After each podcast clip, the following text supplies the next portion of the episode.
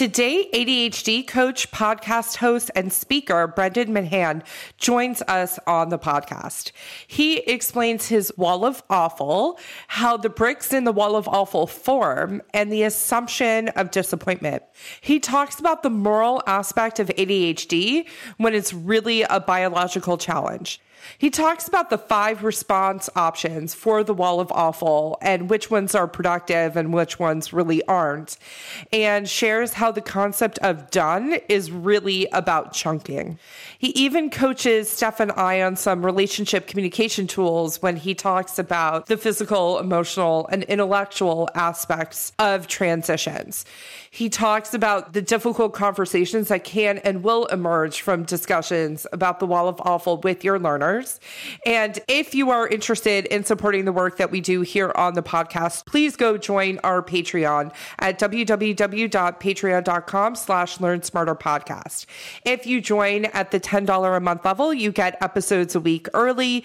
And if you join at the $5 a month level, you get all the extended conversations that we have had in the past with our fantastic guests. And I should say at the $10 a month level, you also get those extended conversations as well. Again, the link for that is www.patreon.com slash learn smarter podcast. And that link is always in our show notes as well. Now let's dig in. You want to learn faster, but sometimes working harder is just not the answer. You have to learn smarter. The Educational Therapy Podcast.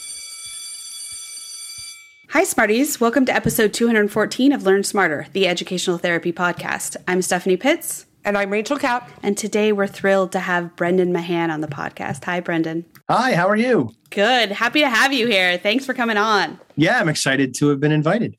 So, why don't we start off and you can share with our audience a little bit about who you are, what you do, how you got to do it, all the good things. Sure. So, my name is Brendan Mahan, like you guys have already said. I'm an ADHD coach, consultant, and speaker. I'm the host of the ADHD Essentials podcast. And I got to do it because I was a teacher, mm-hmm. basically. Like I started off in education, and depending on how far back you want to go, I was like a summer camp guy and a teaching assistant and all that stuff. Yep. And then I went into teaching. Mm-hmm. I bounced around when I was a teacher for two reasons. One, at the time, schools didn't have a lot of money. Mm. So a few of the schools I went through like had budget cuts and stuff and had to let people go and those sorts of things. Mm-hmm. And also, I had undiagnosed ADHD. So I wasn't performing, particularly in my later years as an educator. I wasn't performing at the level that I should have been because I had ADHD and also I hadn't kept a curriculum long enough. And to become better at teaching, you have to keep a curriculum and teach the same thing over and over again. And when you bounce every year or two and go to another school, you don't have the same curriculum. It's something different, even in English, which is what I taught, right? So the focus might have been more on grammar in one school, or the novels are changing, or more on like genres and that kind of stuff. It mm-hmm. really shifted a lot. I was surprised by how much of a difference it made to go from one school to another. And I just wasn't a good enough teacher by the time I was in my fifth, sixth year as an educator. But people kept telling me I should be a guidance counselor because mm. I've always been really good at connecting with kids.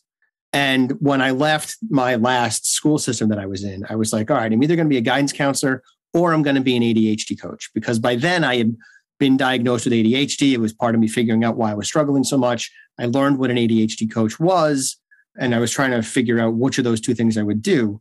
So I ended up getting a second master's degree. One is in education, the second one is in school counseling to be a guidance counselor. And at the same time, sort of dabbling in ADHD work.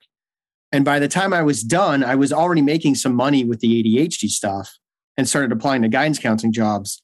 And eventually it became clear that people in schools didn't see how valuable an expert in ADHD would be as a guidance counselor. Yes. I had a few people who were like, why aren't you applying for special education jobs? I was like, because I'm not licensed in special education. But they saw ADHD and thought special ed. They didn't see ADHD and think, oh, this guy would bring a really interesting element and a really important element to guidance counseling. So I ended up doing the ADHD stuff instead of the guidance counseling stuff. Fantastic. Interesting. And so then let's bring it up to date. You came up with this analogy that is incredible. The reason actually that we found out about you is Eric on my team introduced me to your wall of awful. He said, You've got to see this. And as soon as I saw it, I said, Oh my gosh, Get me him. he needs to come on the podcast. Text it to me and get me him on the podcast. So That's 100% what happened. So here we are. Please share with us this lovely wall of awful. All right, I'll start by explaining what it is, and then I'll tell the story of how it came to be. Okay. So, the wall of awful is the emotional barrier that grows out of repeated failure that comes with having really any learning disability or learning challenge. In my case, it's ADHD. That's where it started. Doesn't have to be ADHD. And it honestly doesn't have to be even education, right? Because it's any kind of challenge, right? The repeated failure that comes with ADHD means I grow a wall of awful, I build a wall of awful. But you can also have a wall of awful for mowing the lawn, for making friends, or asking someone out on a date. So it's broader than just education, but education obviously plays a role. It's a model that helps to make the abstract concept of negative emotional associations more concrete because I just turn those negative associations into bricks for a wall. The way it works is every time we fail, we get a little brick in our wall, right? So a failure brick. Along with that failure brick, we get a disappointment brick because we've disappointed ourselves. Here's where it gets overwhelming. We also get a disappointment brick for anyone whose opinion of us matters as it relates to that failure. So if I don't do my math homework, I'm a kid, I get a failure brick and a disappointment brick for me. I also get a disappointment brick for my math teacher, my parents, potentially a classmate, if that's the kind of homework assignment it is. It depends. Anyone whose opinion of us matters that's connected to this failure. And when we disappoint someone, we assume they're going to reject us. So we also get rejection bricks for all those people. And here's the most entertaining part it doesn't even matter if these people know about the failure. Because if we just assume that they're going to be disappointed in us, these bricks are going to land and they're going to get anchored, right? If they can get into it quick enough and tell us it's no big deal that we made this mistake, then those bricks can get knocked out or loosened up or not land at all. But that's tricky, right? That doesn't generally happen. Yeah, we're talking Tetris right now. Right. It's coming down. Building itself fast and furiously, right? Mm-hmm. As we make these mistakes and fail. And if you have ADHD, you're making these mistakes and failing pretty regularly. As a guy who grew up with ADHD, like Mm-hmm. I know I was that kid. Mm-hmm. And there's other bricks that come in too, right? There's guilt, which is a brick. There's shame, which is a block. It's going to be bigger. The difference being guilt is I feel like I made a mistake. Shame is I feel like I am the mistake. Mm-hmm. And if I made the mistake because I have ADHD or dyslexia or autism or whatever, how do I prevent myself from having my guilt turn into shame? Right? It's really hard to split that hair. One of the strategies that I use is I'd say sometimes the ADHD wins because sometimes the ADHD wins Yeah. and it's okay. By giving myself permission to have ADHD and giving myself the self compassion that I need to make those mistakes, I'm able to reduce some of the numbers of blocks and bricks that land and keep my wall a little bit smaller and protect myself from its growth. And I'm going to sidetrack for a second, but I want to point out a distinction between ADHD and a lot of other disabilities. And that's the moral aspect of ADHD. That's totally ridiculous and totally silly, but still there, right? This is what Mhm. happens with a lot of mental health disorders. But I have asthma. If I were suddenly to start to struggle to breathe and do my inhaler or just have trouble breathing, the two of you would not be standing there going, man, can't believe Brendan's just too lazy and unmotivated to breathe. Hmm. How dare he? Right. But if I don't email you back or I double booked this interview, which I sort of did, I told you I might have some dude coming in to check out my kitchen. Not that I wanted that to happen, I didn't have any control over it. yeah. But when ADHD people make typical ADHD mistakes, forgetting something, losing track of things, double booking themselves, we often say, oh, they're lazy, they're unmotivated, they don't care, that kind of stuff. Mm-hmm. That's bringing a moral element to what is really a biological challenge. It's just in the brain and we can't see it and we don't give it the same respect that we give more physical ailments. So the wall of awful builds, right? We get these bricks, we get these blocks. And again, I might feel anxious about doing something, or I might be fearful of doing that task. So bricks and blocks, right? They're of different sizes, right? A nervous brick is going to be smaller than an anxiety brick, which is going to maybe be going towards block size versus a fear block that's going to be huge. Mm. In order to engage in a task that we typically fail at, or in order to take a risk that is in an area that we typically struggle in, we have to navigate this wall of awful that we have. And that's hard, right? Because it's an emotional barrier that keeps us from engaging in that task or taking that risk. Everyone has walls of awful, not just people with ADHD, not just people with learning disabilities. Our neurotypical friends do too. They're just not as big and they typically don't have as many. So people with ADHD, people with learning disabilities are going to have bigger walls of awful that are more intimidating and they're going to have more of them in more areas. In order to get past a wall, there's five strategies that people use. Two don't work. One works but is not that healthy and two work. The two that don't work are staring at it, right? Just looking at the wall and being like, yeah, that's a that's a wall, I guess. There's a wall. there it is, right? You're not engaging with it, so you're not really going to get past it. The other option that doesn't work is going around it, but you're never going to go around it. It's a metaphor and it's infinitely wide. I know because I made it up. Like you're just not going to go around it. You're going to wind up getting distracted and doing something else. The one that works but is not that healthy is to smash your way through the wall, right? Just get angry and smash into the wall. Hmm. That might look like yelling at your teacher or your parents and fine, I'll do my math. Rah, God, I hate this, right? Mm-hmm. I hate you, something. Mm-hmm. That's going to damage your relationship with that teacher, with that parent, with that friend. The other option is to smash inwardly, to turn that anger inward. Why do I suck? What's wrong with me? Why can't I just do whatever the thing is? So different people are going to respond in different ways. Some are going to smash inward, some are going to smash outward, some are going to do a little bit of both. You might smash outward and then smash inward, or smash inward and then smash outward. Mm. Not healthy, causing problems. So the two that work are climbing it and putting a door in it. Those are going to actually get us past the wall of awful. But they work very differently. So climbing it is really about sitting with the emotions that we're dealing with, processing them, trying to maybe come to understand them, maybe not, come to accept them so that we can then move through those emotions and do whatever it is that we need to do. Some people might call this sitting with the dread. Like I've heard that phrase get used, right?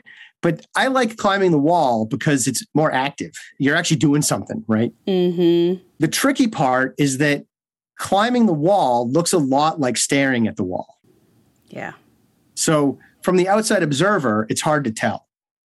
The other option is to put a door in the wall, and that means changing our emotional state in the moment. So, that might look like listening to music, going somewhere else to do your work, maybe watching a TV show and then doing your work, or watching a YouTube video and then engaging with the task at hand. That looks a lot like going around it, right? When the kid's like, Mom, I'm going to do my math, but first, can I watch an episode of Bob's Burgers? Mhm. And you're like, uh, I don't know, right? Because one episode becomes two episodes, becomes three episodes because they have ADHD or something similar, Mm. and they get caught in the dopamine roll, and there's no obvious choice point because Hulu will just play that show and Correct. the next one, right? So we need to build in, yeah, right. So we need to build in some timers or something to make the choice point more obvious. But both of those are going to help us get past it. The trick is climbing it takes forever. We might not have that much time. Mm. Putting a door in it is fast, but doesn't help us process and deal with the emotions. So we're sort of kicking the can and maybe even making the wall a little bit worse because we're not processing through those emotions. Mm-hmm. Another thing I should add while I'm thinking of it is that smashing the wall, going around the wall, and staring at the wall are fight, flight, and freeze. It's just our natural stress response. I used to make house calls back five years ago or whatever. I think this is probably five, six years ago. And I was at a client's house. I can still see their house. Like I was in their kitchen with their kid, and they were like, We just don't understand why he won't do his homework. And I said, It's like there's this wall of awful between him and his homework. And I went, Oh, that's something. I don't know what that is, but that's something. And so then I started playing with it. Like, what does that mean? What was I thinking there? And so I came up with that. And then I went to a workshop with Michelle Garcia Winner. She does like emotional regulation stuff.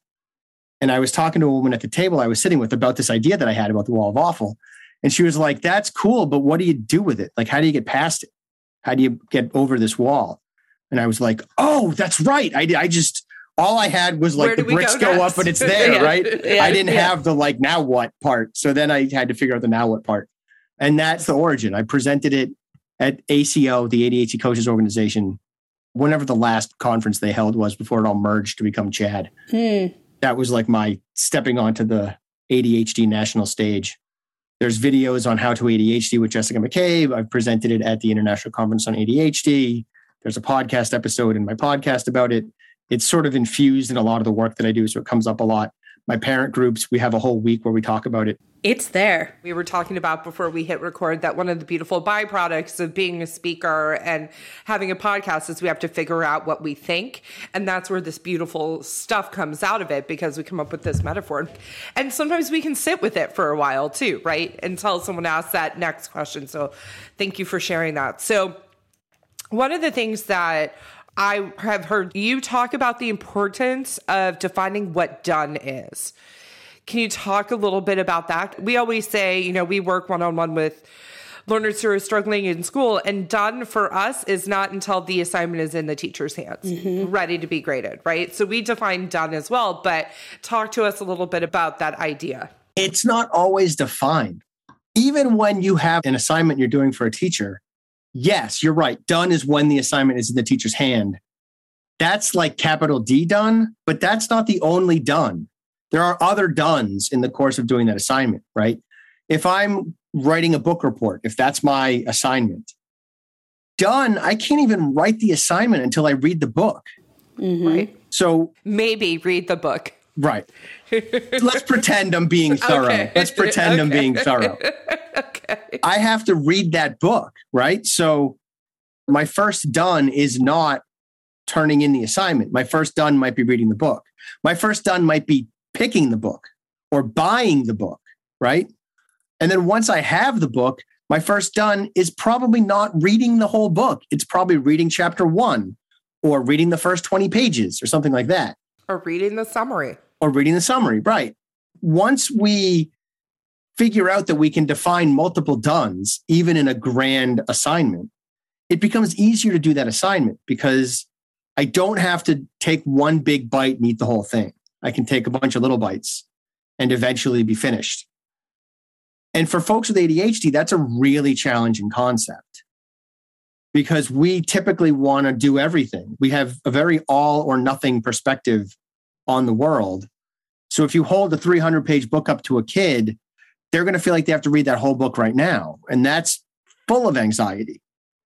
But if you say sticky note the beginning of the section they have to read and the end of the section that they have to read and hold that up to them and they're like oh that's really narrow that's not really 300 pages that's like four i can do that that feels more approachable segmenting it down is useful and done doesn't have to even be a number of pages right? We can define done based on time. We can say read for 20 minutes. When you're done in 20 minutes you're done. So it's important to understand what does done look like for this task, for this assignment, and how does that play into what it is that I need to do? It's chunking. Right. Yeah, it's chunking. It's chunking it and making the accomplishment whatever you chunked it down to be at that particular moment so that they can feel we've accomplished something. Yeah. Even if it's not the capital D done of handing it to the teacher today. And celebrate those smaller victories. Yes. And developmentally appropriate ones, right? And also ones that might not be the same between siblings. Right. So making sure that we're clear about that because we always say every kid's running their own race. Yeah, success looks different for different people at different times. A lot of the times, especially in earlier school and elementary school, the teachers are building this in to their big projects that they're doing. Once kids transition into middle school, something we talk about all the time, and I'm sure you see it all the time, is suddenly, okay, the book report is due on this day, or this project is due on this day. Turn it in on this day. Maybe they'll give steps along the way, but not necessarily always. And then they have six or seven classes that are doing kind of the same thing simultaneously, which is why learners who struggle with ADHD and or executive functioning skills, that's very much showing up for them in that transition. One of the things that you mentioned, and I've heard you mention before, is the importance of transition time. I think for a lot of parents, the idea of letting your kid watch a show before getting started is hard. I know that personally in my relationship, in my marriage, when my husband's like, I want to just watch this show. And our audience knows this because I talk about this all the time. But he wants to watch a show. And I'm like, well, put the laundry in first so the laundry can be going. And he's like, no, I want to watch the show. And then I'll do that. It doesn't make sense to my brain. But can you talk about the importance of, and I've learned to let it go over the years, I think our audience would agree that I talk about this less, but it was a big problem earlier on. Can you talk a little bit about the importance of that transition time for learners? Yeah, there's a lot in here. This is like a whole podcast episode all by itself. Okay, let's do it. So, a few things, right? One, what your husband is saying is, I need help activating. Mm-hmm. And if I watch this show, it's going to help me activate, and then I can go and do the laundry. Are you saying me say, no, honey, go do that first is not activating him?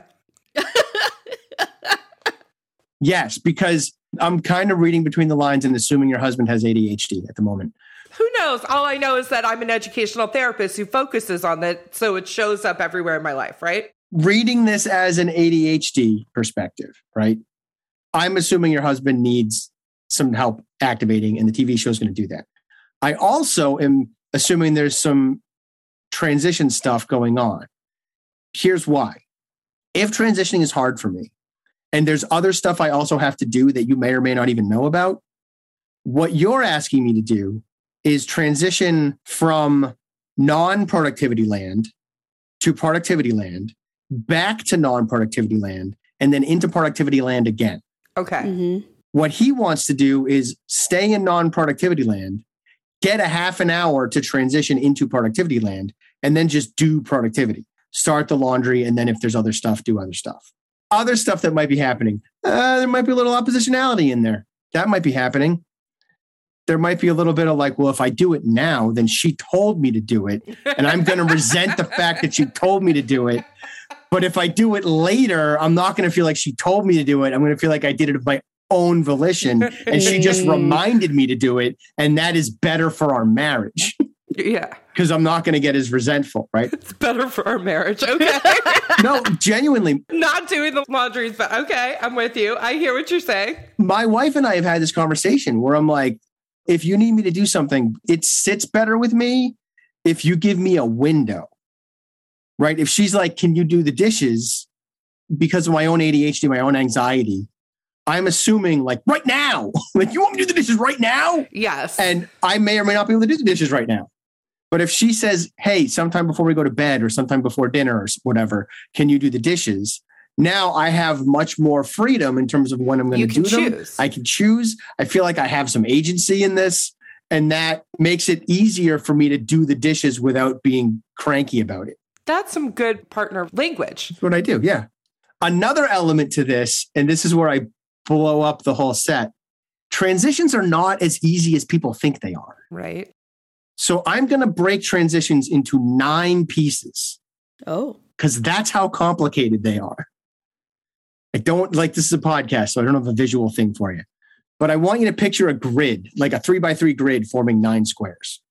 We have in one transition, we have transitioning out of whatever I'm doing, right? So kind of running across the bottom, transitioning out of whatever I'm doing, then there's a gap where I'm not really doing anything, kind of, sort of.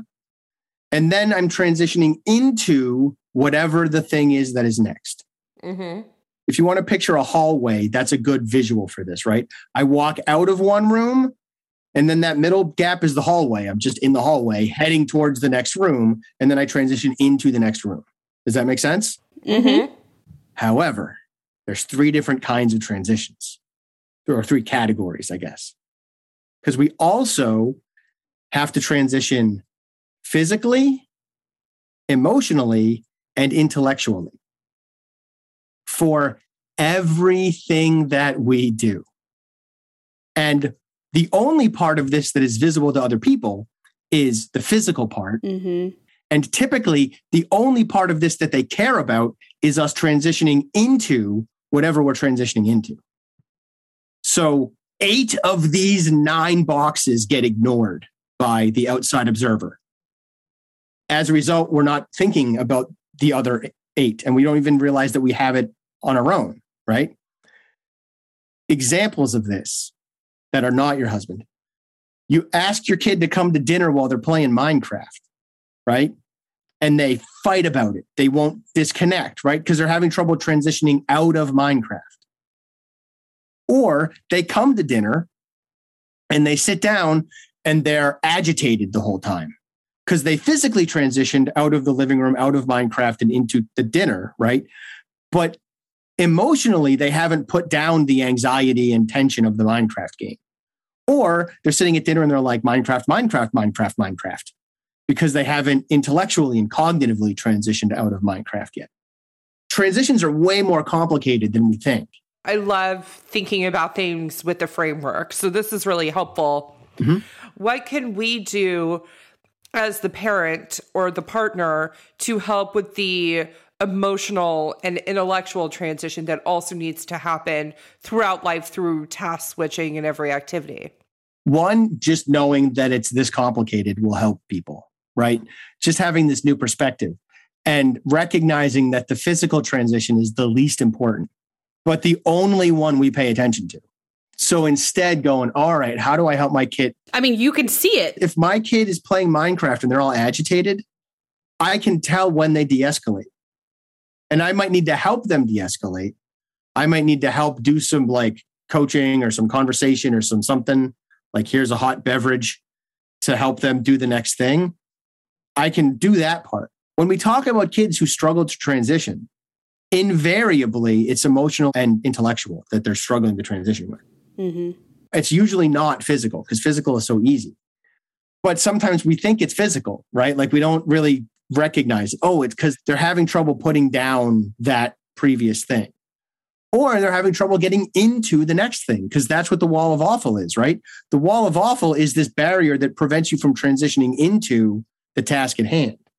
You might have managed to disconnect from Minecraft, but you still can't do your math homework. You're still having trouble getting back into math or getting into math. And Minecraft is right there waiting for you. It's easy to circle back and transition back into Minecraft, even though you got out of it for a minute. So we have to pay attention to where does my kid need help with this transition? Do they need help putting Minecraft down because that's something that's really engaging for them? Or do they need help getting into math homework because that's something that's really challenging for them?